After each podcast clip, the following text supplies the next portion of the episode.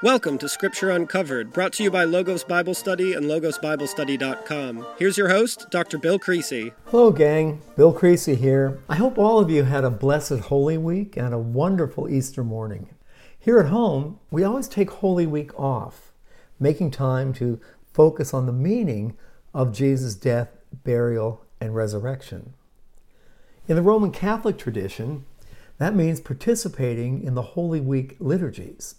Holy Thursday, Good Friday, the pinnacle of the Lenten season, the Saturday evening Easter Vigil, and the beautiful Easter morning Mass. On Good Friday, we read again the story of Judas betraying Jesus, of Jesus' arrest in the Garden of Gethsemane, of his trial, and of his brutal crucifixion and death.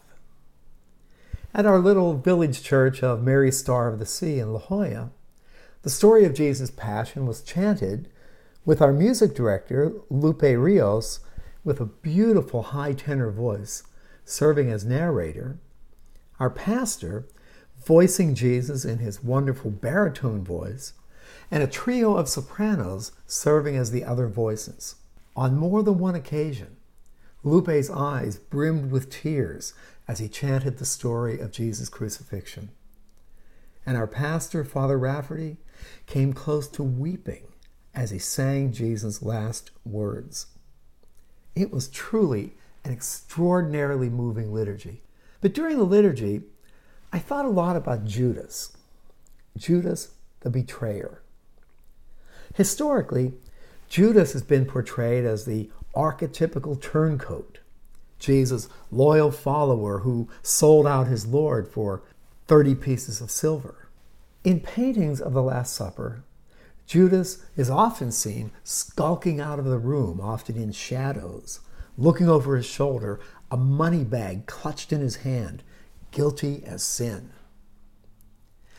In Dante's Divine Comedy, Dante places Judas not just in hell, but in the very pit of hell, in the jaws of the triple faced Satan himself. Let me read to you part of Canto 34 of the Inferno, as Dante and his guide Virgil finally arrive at the bottom of hell's ninth circle.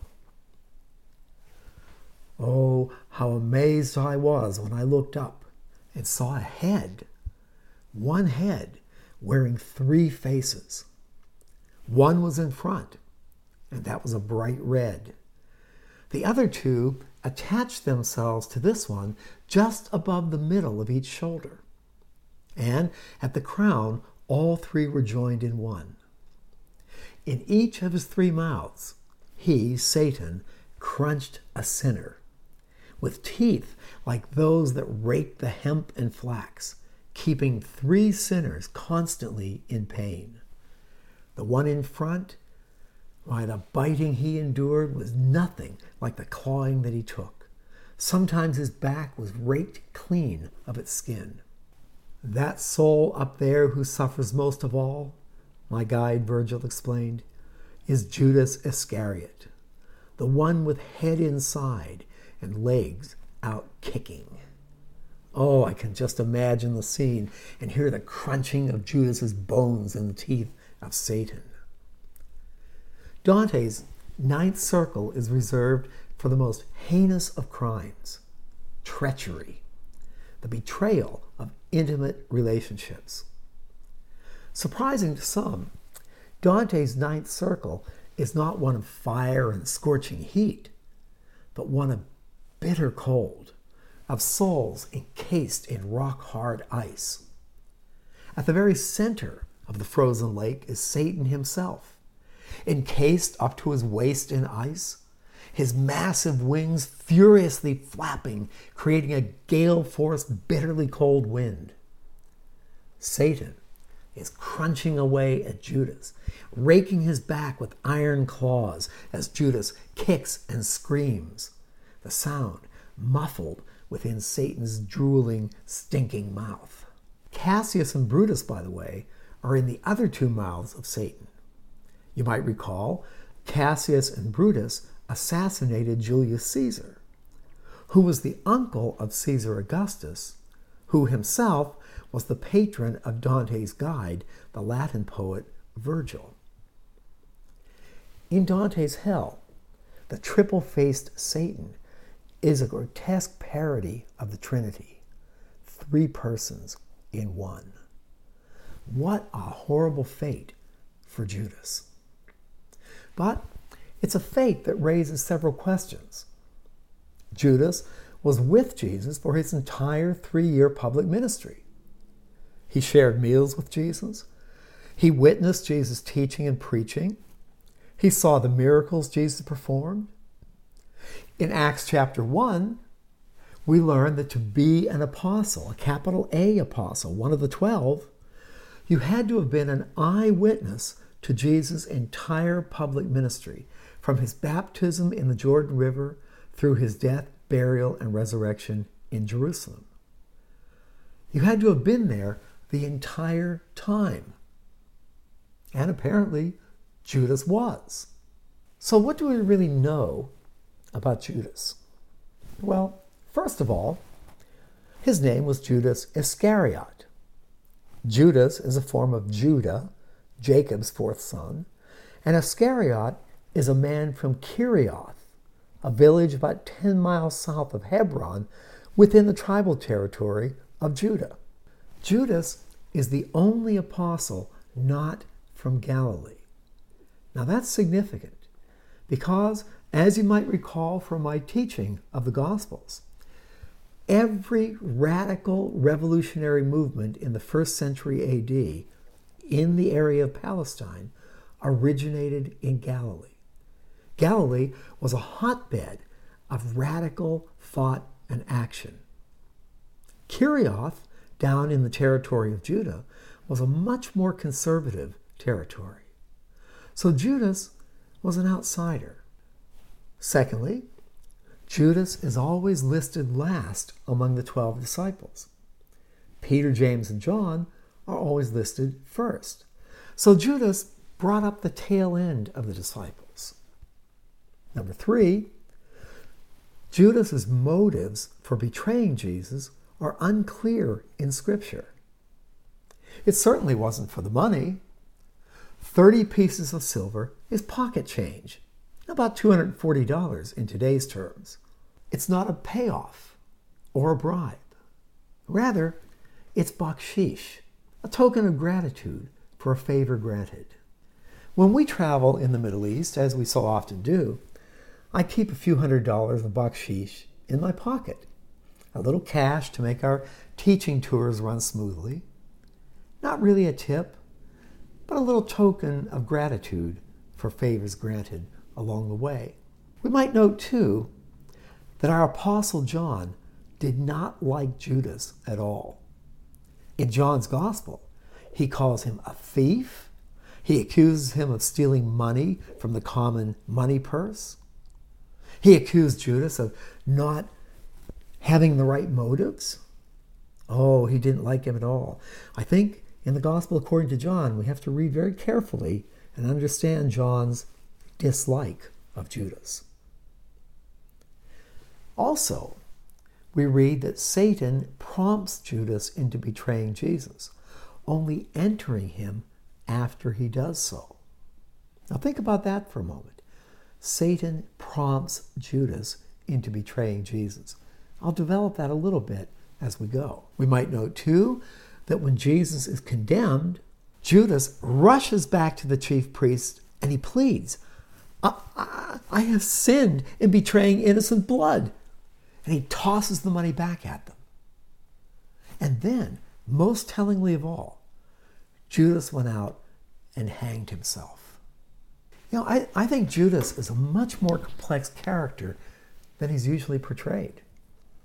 Clearly, he doesn't betray Jesus for 30 pieces of silver. That's, that's mere pocket change. And Judas hanging himself is not the reaction of a man whose plan succeeded. It's the action of a man whose plan went horribly, horribly awry. So we need to look more deeply into Judas's character and explore more thoroughly his motives. We might begin by exploring two possible avenues. Number one, perhaps Judas was acting as a peacemaker. And number two, perhaps Jesus told Judas to do it. Intriguing possibilities. Let's look at the first Judas acting as peacemaker. Now, you might recall after the scene of the Transfiguration, you know, at Caesarea Philippi, Jesus asked his disciples, Who do people say I am? And some said, Oh, a prophet, others Elijah, uh, others John the Baptist. But Jesus said, No, who do you say I am? And Peter answered for the group, You are the Messiah, the Son of the living God. That's correct, said Jesus. And then he took them to a high mountain, the Mount of Transfiguration. And there, in the presence of two credible witnesses, Moses and Elijah, God the Father himself said, in the hearing of Peter, James, and John, This is my Son, whom I love. With him I am well pleased. Listen to him. We know definitively at that point who Jesus is. And then, when they come off the Mount of Transfiguration, Jesus set his face like flint and headed straight to Jerusalem and the cross. He told the disciples along the way three times We're going to Jerusalem. I will be arrested, tried, crucified, buried, and raised. And remember the first time, Peter even said, Not on my watch. And Jesus said, Get behind me, Satan. This is not your agenda, it's mine. So off they went to Jerusalem, all the while Jesus knowing exactly what would happen. And quite honestly, he does everything within his power to ensure it does.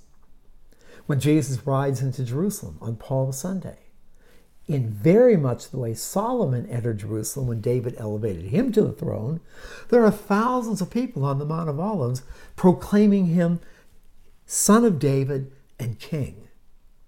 And what did Jesus do? When he got to the bottom of the Mount of Olives, to the temple area, he took a whip and he went in and wrecked the place. Well, that created a scandal. And the next day, he came back. And day by day, day by day, he engaged the religious leaders in conflict, escalating that conflict each day. In fact, on Thursday of Holy Week, Jesus, in front of a huge crowd of people at the southern steps of the temple area, goes after the religious leaders. Woe to you, scribes and Pharisees, you brood of vipers. He calls them snakes. He tells them they're going to hell. He really lays into them. And then he walks out. Well, that evening, while the Last Supper was going on, an executive session of the Sanhedrin met.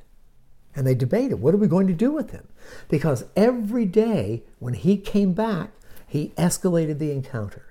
And if he comes back tomorrow, Friday, and he escalates again, this city see a bloodbath. We had over a million Jews in Jerusalem during Passover of AD 32, Jews who were not at all happy about the Roman occupation. We had a good portion of the 10th Roman Legion stationed at the Antonia fortress, and we had Jesus stirring up the crowd. We might imagine that the high priest Caiaphas, Jesus, and Pontius Pilate were like three men standing in a room up to their knees in gasoline, each holding a lit match. And if he comes back tomorrow and escalates again, this place is going up in flames. What are we going to do with him? Now, imagine if during this time you were among the 12 apostles, the 12 disciples. They don't understand what he's doing, clearly. And Judas, perhaps, having learned from Jesus' Sermon on the Mount that blessed are the peacemakers, perhaps Judas approached the Sanhedrin, the Jewish leadership, and offered to bring Jesus and the Jewish leaders together. Get Jesus away from the crowds. Get the religious leaders away from the crowds. They were both playing to the crowds. Get them together privately and they could sort out their differences. And that's where Satan, tempting Judas or prompting Judas, may well come in. Think of your own life. When you are tempted by Satan to do something that you know is not right, Satan doesn't say, you know, I think you should really commit that big sin. No, Satan always, very subtly, presents what he wants you to do as a positive, good thing. What did he say to Eve? Oh, the fruit from the tree. If you eat of that, you'll be like us. Good for food, it's pleasant to the eye. Why, it's a good thing. Satan always presents sin under the guise of something good. And perhaps his prompting Judas was exactly that prompting Judas to try to arrange a meeting of the minds between Jesus and the leadership. He's given the 30 pieces of silver, bakshish, as I mentioned, a token of gratitude for his help. But then, when Jesus is arrested, tried, condemned, and crucified, Judas rushes back to the religious leaders. He throws the money at them. I betrayed innocent blood. And he goes out and hangs himself. Clearly, as we noted, not the action of a man whose plan worked, but the action of a man, whose plan went horribly, horribly awry. That's a possibility. And I rather like that possibility. The second possibility is perhaps Jesus told Judas to do it. When Jesus and the others left the Mount of Transfiguration and headed toward Jerusalem, Jesus knew exactly what he had planned to do and ensured that it would happen day by day, day by day, escalating the encounter, ensuring that he would be arrested, tried, crucified, and buried, and trusting God that he would be resurrected on the third day.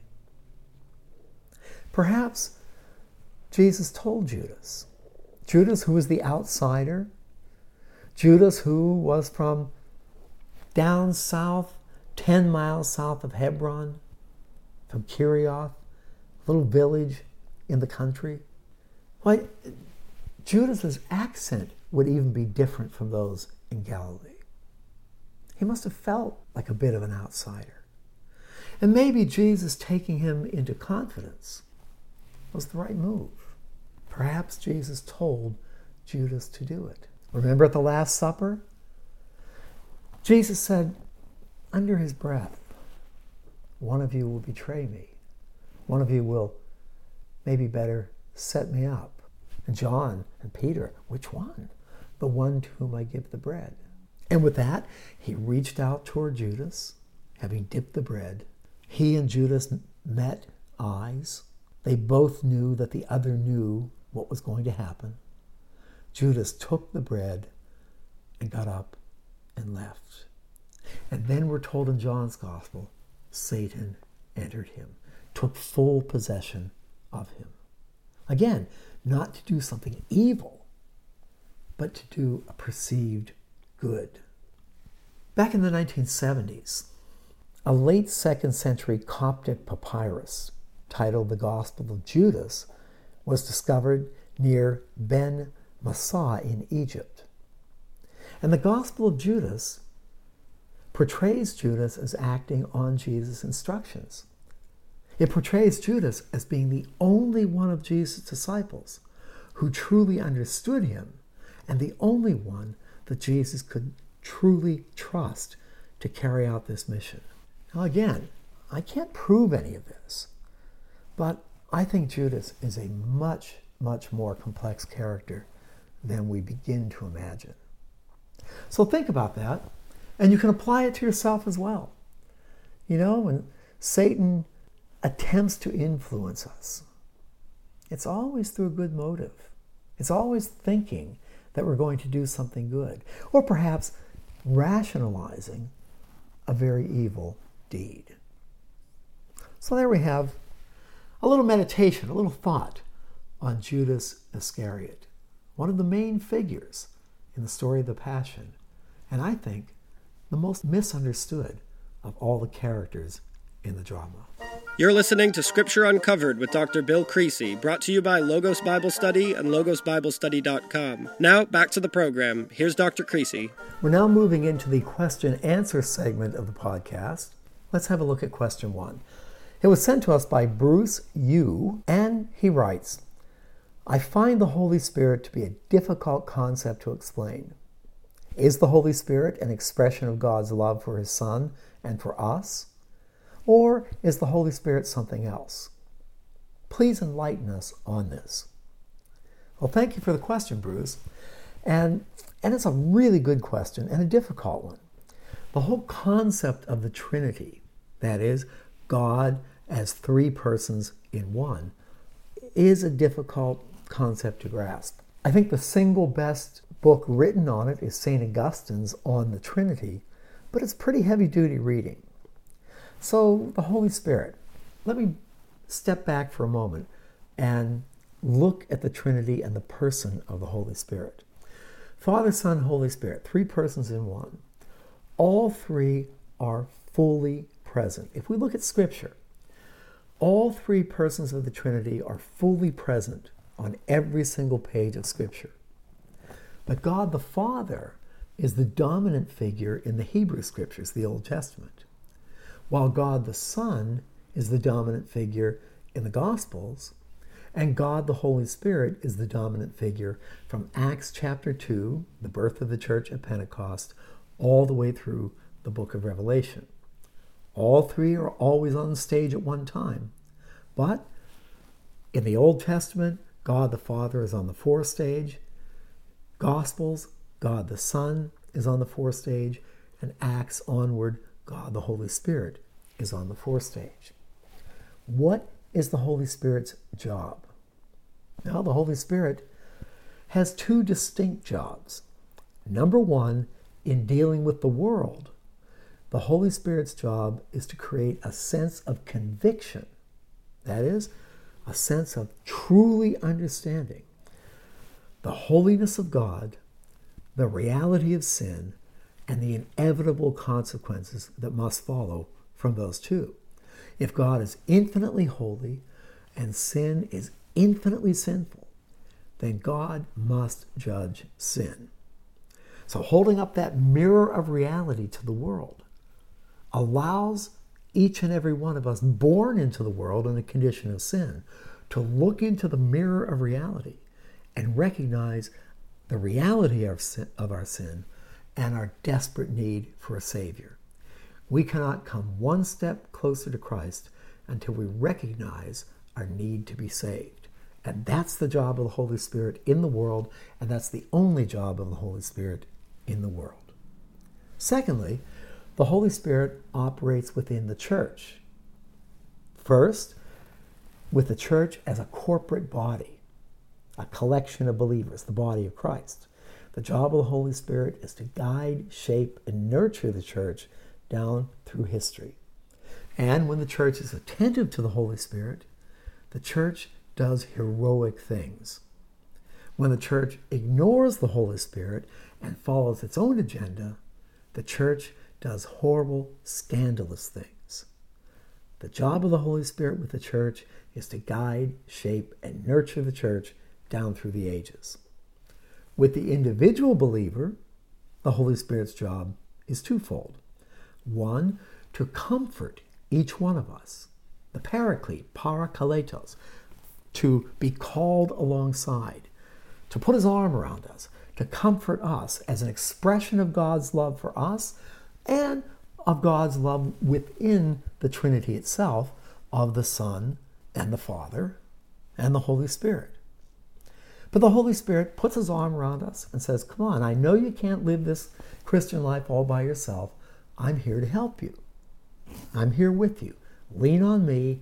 I'll help you do this. The second purpose of the Holy Spirit with the individual believer is to offer and provide talents, gifts, and abilities for each one of us to use in the service of the family of God. That is, Every single one of us who is a believer is given gifts of the Holy Spirit. Not just one, oftentimes several. Our job is to discern what those gifts are and then develop them and put them to use.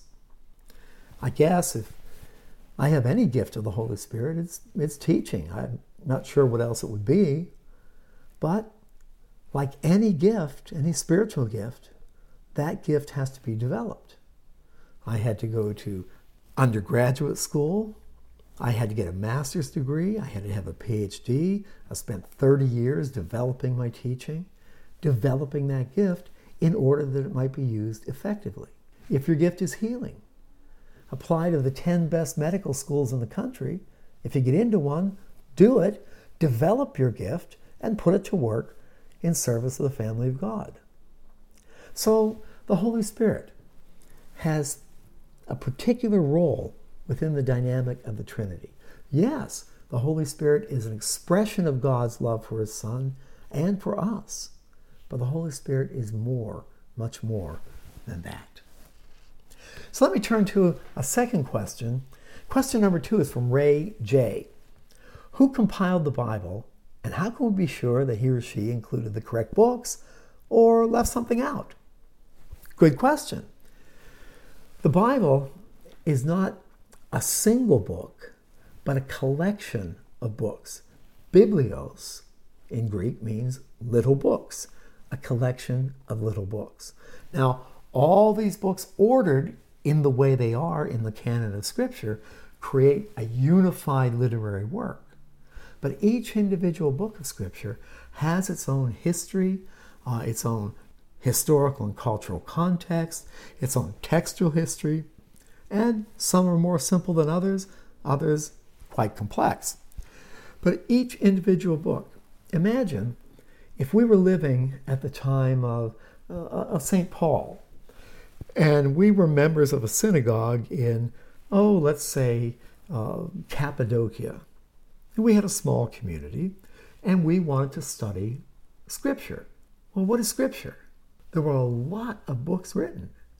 We have the books in the Hebrew Bible, the Old Testament, but there were thousands of books that were written about the same topics. Why these particular books? Honestly, I think market forces were strongly involved. If we were a synagogue, we had to find a master copy of the book, get hold of it, hire a scribe to copy it by hand, and that was expensive. So, what was available to us? Who could copy it? How many individual books could we afford to copy? And over time, the books that were thought to be most important, most significant, rose to the top. The cream rose to the top. Now, after the temple was destroyed in AD 70, there's no more temple, there's no more sacrifice, there's no more Jerusalem. How does a Jew continue being a Jew? Well, in AD 90, the rabbis met at Tiberias up in Galilee and addressed that very problem. How do we continue being Jews? Well, we become a people of the book. All right, what is the book? And the book was defined at that time as the 39 books in the common canon of the Hebrew Scriptures, the Old Testament, the 39 books that were originally written in Hebrew prior to the Hebrew scriptures being translated to Greek around 250 BC.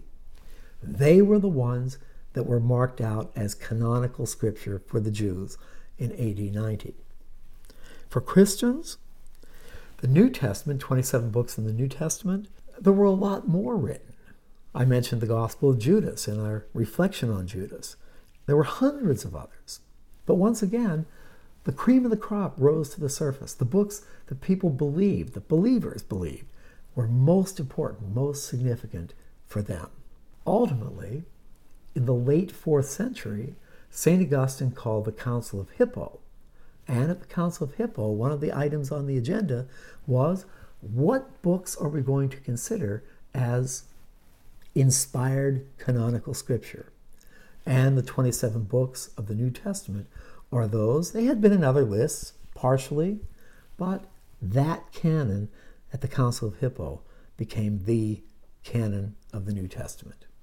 Now, for Catholics, Orthodox, Coptic Christians, there are additional books in the Hebrew Scriptures books that were written not originally in Hebrew but in Greek between 250 BC and AD 70.